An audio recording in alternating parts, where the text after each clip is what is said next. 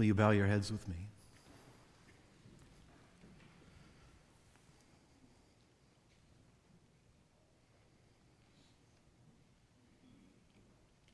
Father, what a confusing task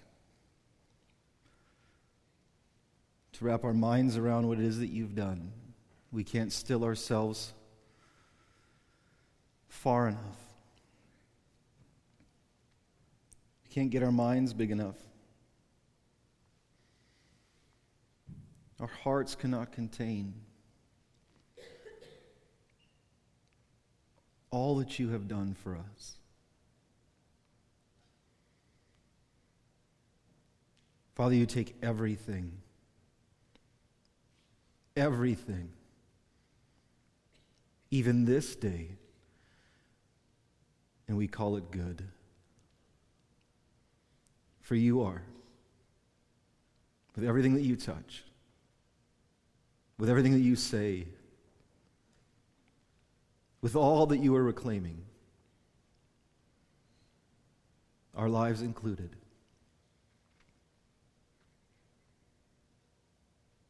Amen.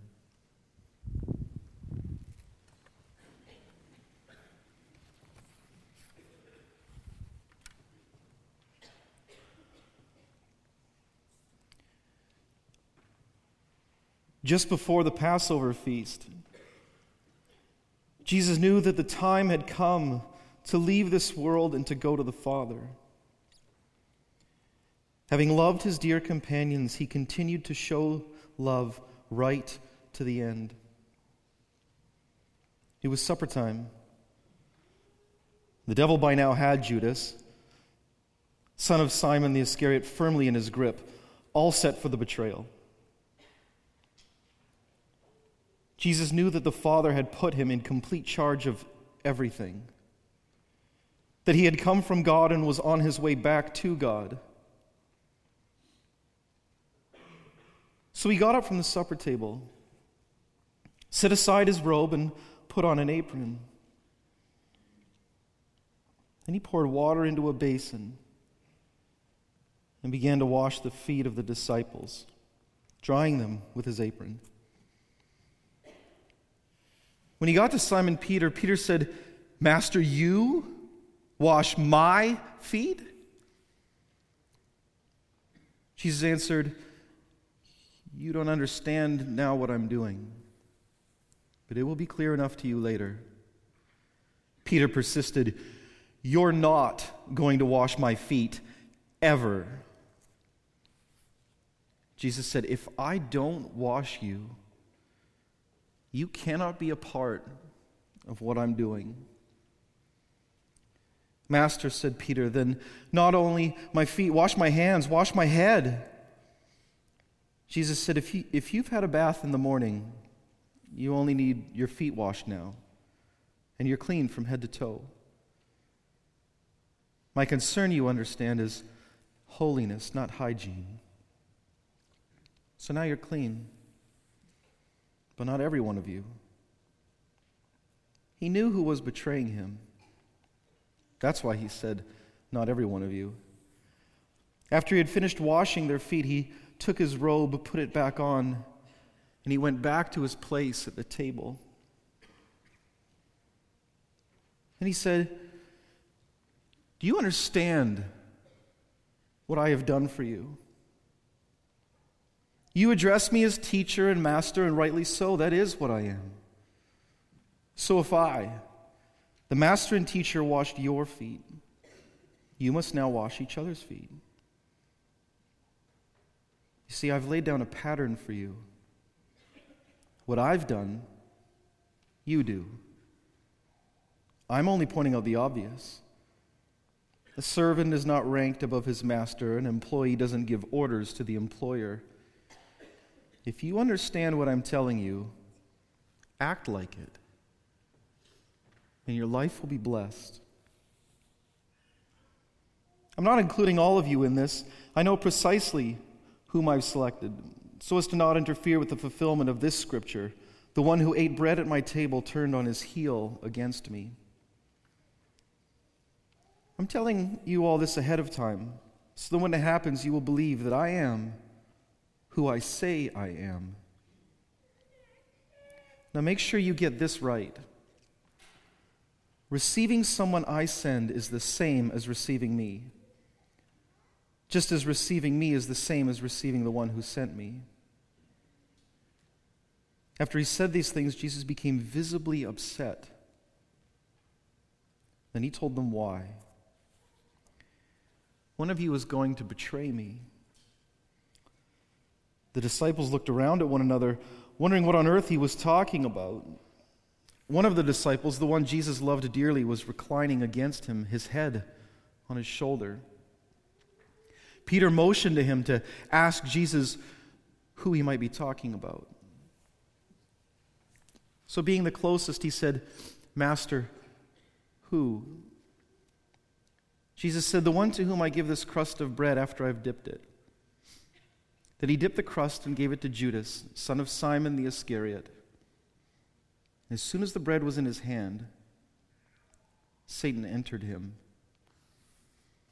What you must do, said Jesus, do. Do it and get it over with. No one around the supper table knew why he had said this to him. Some thought that since Judas was their treasurer, Jesus was telling him to buy what was needed for the feast, that he should give something to the poor.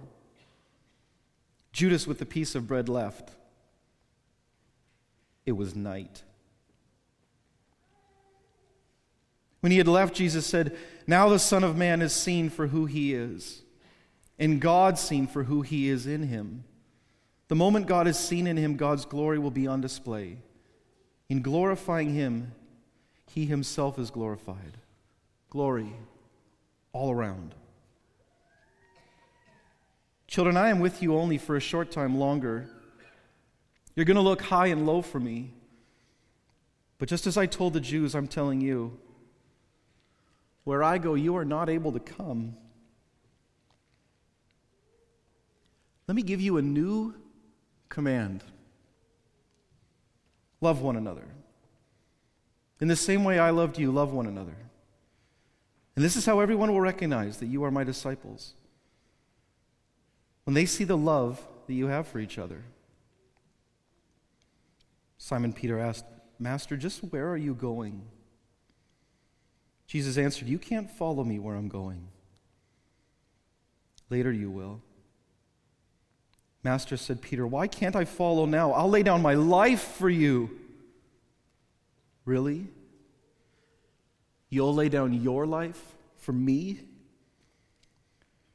The truth is, Peter, that before the rooster crows, you'll deny me three times.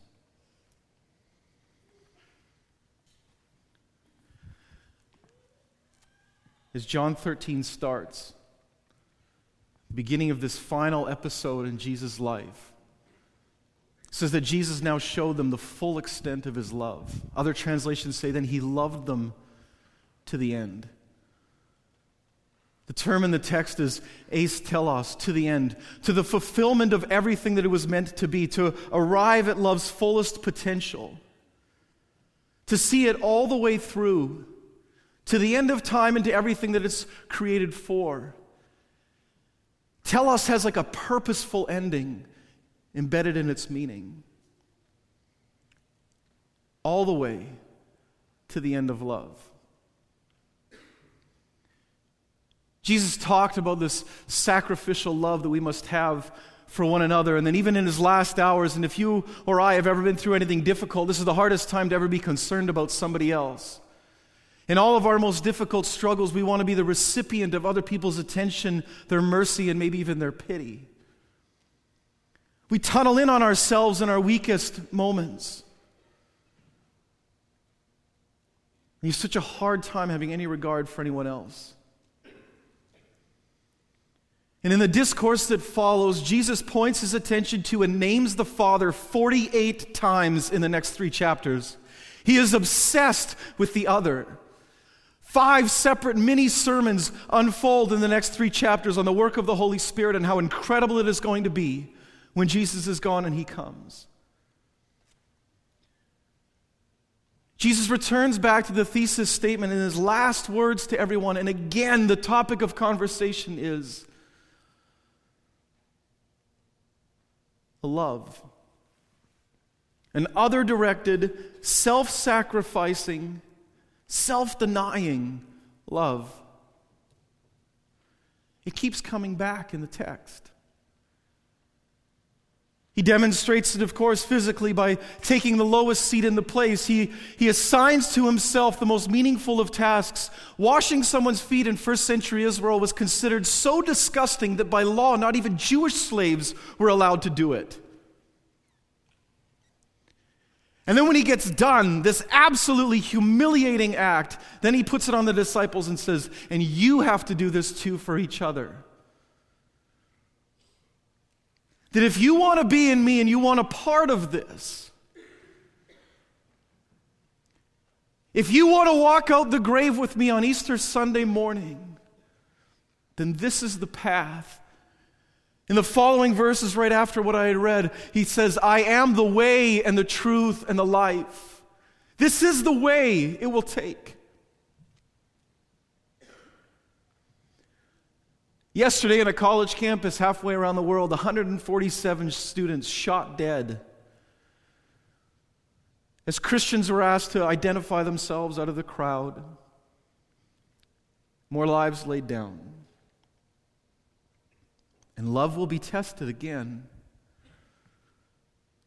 These types of headlines seem to be daily occurrences lately in the world that we live. And this love is being tested. We are being asked again and again, which way do you choose? Peter in the garden still doesn't get it. He swears he's not going to deny Jesus, and only moments later, when Malchus comes up, he takes out his sword and he cuts off his ear.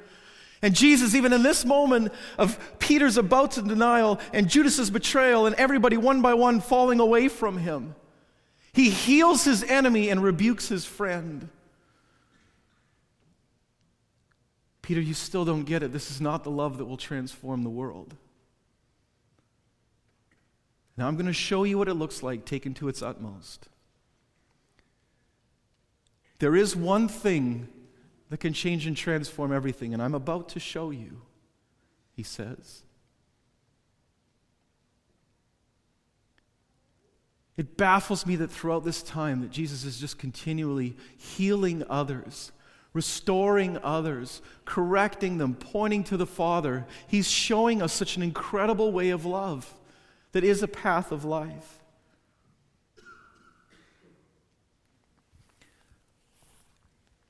This whole passage of chapter 13 through 17 is some of my favorite in all of Scripture. And every Easter season, I go back through it. I thought I knew it. And then I saw something in this text this week I've never seen before. In chapter 13, verse 34, Jesus says, A new command I give you love one another. I hate to break it to you, Jesus, but this isn't new. You've been talking about this for quite some time now. Love one another? This has sort of been your chorus. And it started a long time back. And even, in fact, when you were asked to summarize everything that is the law, when you were tested in this moment, we were there, we heard you say it. You quoted Deuteronomy 6, verse 5. Love the Lord with all your heart and with all your soul and with all your strength. And then you threw in Leviticus 19, 18. And love your neighbor as yourself. And you said all the law and the prophets hang on this. Like that's, that's the final statement. And that's the one I can't measure up to. I don't love my neighbor as myself. I don't want the same thing for their children that I want for me. I don't want the same opportunities. I continually default to believing in the economy of the world and a finite amount of resources that I need to get what is mine, I need to protect what is mine. I don't self deny, I self protect over and over and over again. My love is so selfish. I haven't been able to live up to that command. And now you're going to remind me again. A new command I give you love one another. Love your neighbors yourself. Yeah, we've, Judah, Jesus, we've heard this. Love your neighbors yourself. With all that you are, with everything you've got, you've got to love. But this is the new command. Did you catch it in what Jesus says following? A new command I give you love one another. Yeah, yeah, yeah. Love with everything we've got. We've heard that. As I have loved you, you must love one another. Can you hear the difference? Love with everything you've got. That's what we thought he said. And now, at the last moment, he says one more thing, and the stakes are raised so much higher. Not love with everything you've got. Now he says, love with everything I've got. Don't just love others like you love yourself, love everyone as I love them. Anyone who ever thought a sermon on love went a little soft has to admit that we are baffled at that one. Love with everything. Wait, wait, wait, there's more. Like a late night infomercial. Whoa, whoa, whoa. Wait, there's more. Wait, there's more. And he keeps just ramping this up again and again. Jesus, you've given us enough. We're baffled. We don't get it. We don't fully understand. We can't wrap our minds around. The disciples still don't comprehend everything that's going. And he's still passing on one more new teaching, one more new teaching. I'm asking you and I'm telling you now one more command. Don't just love with all you've got, love with everything I've got. Okay, well, now that's just flat out impossible. As Jesus continues on in the farewell discourse and starts to get excited about what's going to happen when he leaves, a few more verses now. It's from John 14, verses 15 and following. If you love me, keep my commands, like that new one I just gave you. And I will ask the Father, and he will give you another advocate to help you and be with you forever the Spirit of truth. The world cannot accept him because it neither sees him nor knows him. But you know him, for he lives with you and will be in you. I will not leave you as orphans. I will come to you. Before the long, the world will not see me anymore, but you will see me. Because I live, you also will live. And on that day, you will realize that I am in my Father, and you are in me, and I am in you. Whoever has my commands and keeps them is the one who loves me. Anyone who loves me will be loved by my Father, and I too will love them and show myself to them. Then Judas, not Judas Iscariot, said, But Lord, why do you intend to show us yourself and not to the world? Jesus replied, Anyone who loves me will obey my teaching.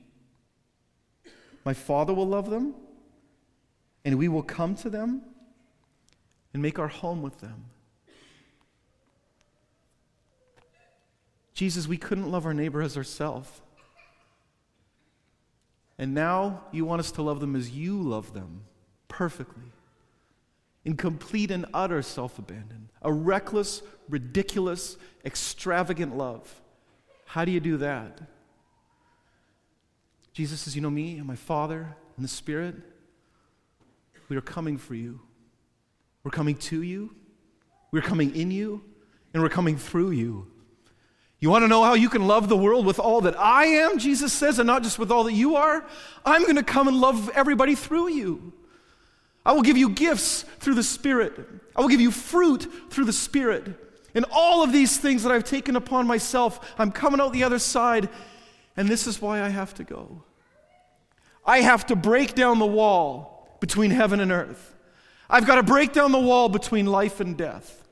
And what I'm taking from the other side, I'm going to come back and bring through you. And then you will fear nothing. I will go into the heart of hell and I will suck the life out of it right out of the middle. And I hold the keys of death and Hades in my hand. And now I share with you the inheritance of the kingdom for all of you. And I will not leave you as orphans. I will come to you, he says.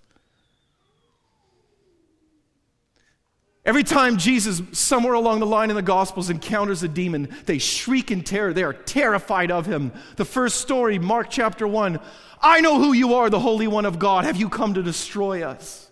They shriek, they scream, they're afraid, they're terrified.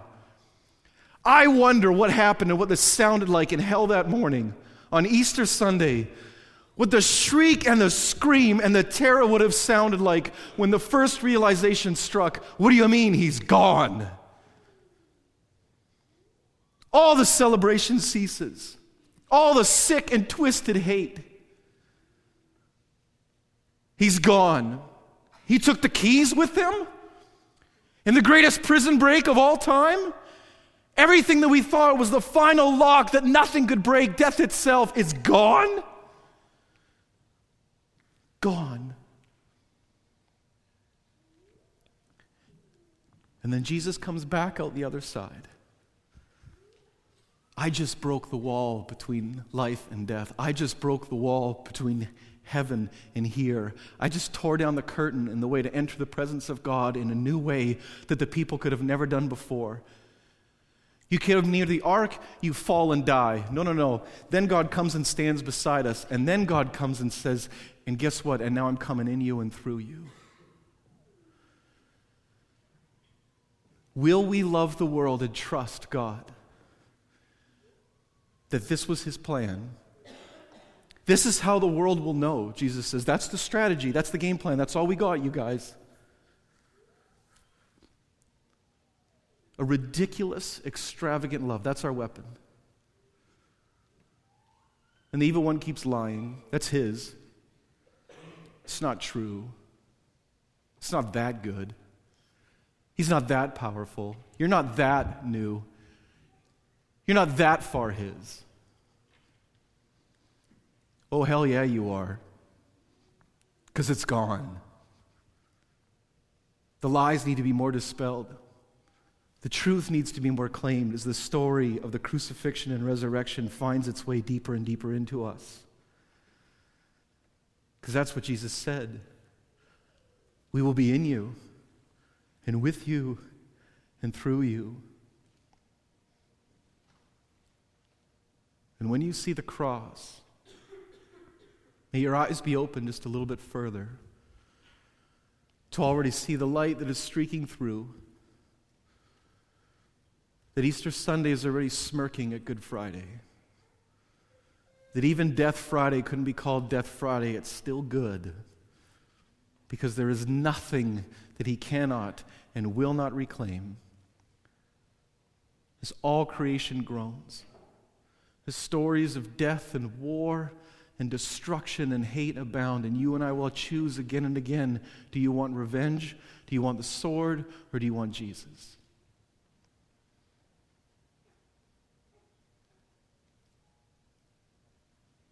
Please pray with me.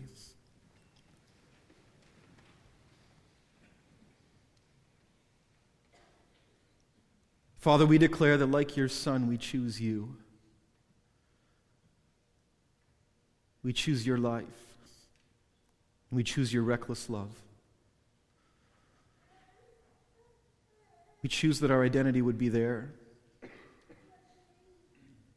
Father, for all the ways that we self protect, for all the parts of us that we've not yet let go through the grave to come out the other side. He told Peter he couldn't follow you yet, but that later he would. Father, for all of us who are still holding something back, may this be the time for us that your Spirit calls us forward. That we have a growing awareness of how big this is, how all consuming, love to the nth degree, to the end. This mystery is too big for us. We're going to need you. We weren't even good at loving our neighbor as ourselves. We're giving you all of our heart and our soul and our strength. And we confess that we can't do this new command either. So we thank you and we praise you that once again, through your grace, you've promised to do it for us and now in us and through us because you went through death. Amen. Will you stand and receive a blessing?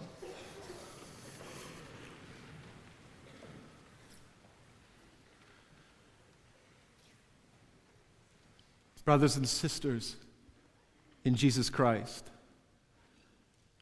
this death that he suffered is yours and invited into because his resurrection is also for you as well. Share in it. May it own you. May it identify you. And may it come through you for the redemption of all things, for the glory that is His, and the victory that is ours. Have a beautiful Easter weekend. Amen.